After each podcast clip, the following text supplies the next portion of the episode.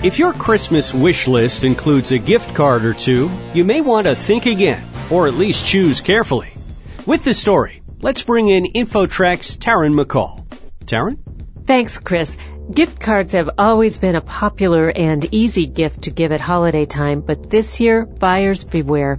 Our guest is Anthony Giorgianni, Associate Finance Editor of Consumer Reports Money Adviser newsletter. Anthony, how much money do consumers typically put into gift cards over the holidays? Well, everybody has a different figure. It depends on whom you ask, but it's in the billions and that money, uh, a lot of it, by the way, doesn't get redeemed. People leave those gift cards in drawers, or they lose them, or whatever. So that's one big thing to be careful about. What in particular makes this an iffy choice this year? Well, in general, you know, we've warned about gift cards. Those issued both by retailers and banks because fees and expiration dates and those kinds of things. But this year in particular, with companies going out of business, people can get stuck with these cards. And that's with retailer cards, as we found out when Sharper Image went under. And with bank issued cards too, or credit union issued cards, those may have some liability as well because they're not necessarily covered by federal deposit insurance. In fact, they're probably not. So in both cases, whether it's a retailer card or a bank issued gift card, we're sort of advising people to stay away this year. So even though, say, one has a gift card from Bank A and Bank A is bought by Bank B, Bank B does not have to honor the card. Yeah, it could be a purchase or it could be a bank takeover. In the case of NetBank, for example, they had issued some Visa prepaid cards and ING took them over.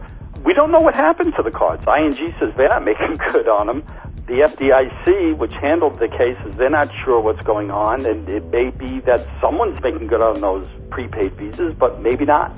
So that's all the more reason to be careful. I understand some companies were actually selling their gift cards virtually up to the time they closed their doors. Yeah, we saw that at Linens and Things. Right to the day they announced that they were going to liquidate. Sharper Image was another one, right up to the day they filed for Chapter 11, which was reorganization but they said they were stopping acceptance of gift cards. They were selling them right up to the days based upon what one industry analyst told us. But we saw Linens and Things doing that too.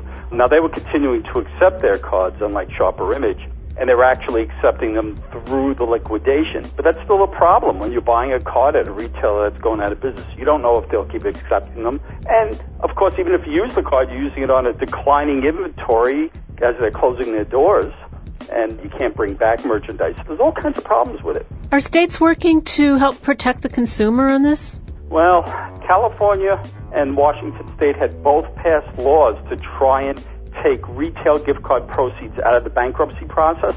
But unfortunately, when California tried to enforce that in the Sharper Image case, they were kind of rebuffed both in state and federal court.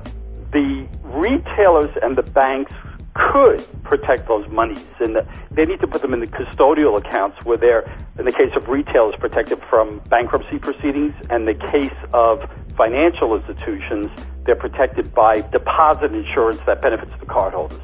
But what we've seen is that neither group, the retailers or the financial institutions, are actually taking the measures necessary to protect those proceeds. And until they do that, until they're serious about it, you know, maybe consumers want to indicate that they'll do something else instead of buying the cards and putting potentially themselves or the gift recipients at risk. So what if you're on the receiving end this year and you get a gift card? Well, if you get a gift card, we recommend use them right away. Don't wait. Don't stick them in a drawer because the company could go out of business or the bank or you could forget about them or there might be fees or expiration dates, everything else. So if you get one, don't even wait. Use it.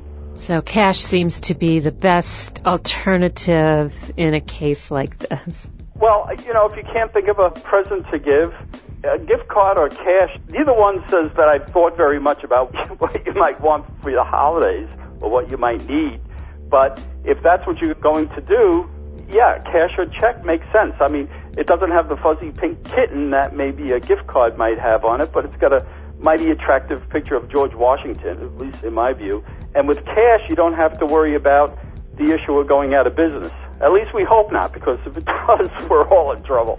We're talking with Anthony Giorgianni, Associate Finance Editor of Consumer Reports Money Adviser newsletter. Anthony, let us know your website so consumers can get more information. Yes, well, it's consumerreports.org. Thanks for being with us today on InfoTrak. Thanks. And I'm Taryn McCall for InfoTrak. That'll do it for this edition of InfoTrak. To learn more about this or previous InfoTrak shows and guests, visit us online at TalkZone.com. Thanks to InfoTrak reporters Roy Mackey and Taryn McCall. Our executive producer is Randy Meyer, and I'm Chris Whitting. Internet services by Pair.com. Thanks for listening, and join us next time for another edition of InfoTrak.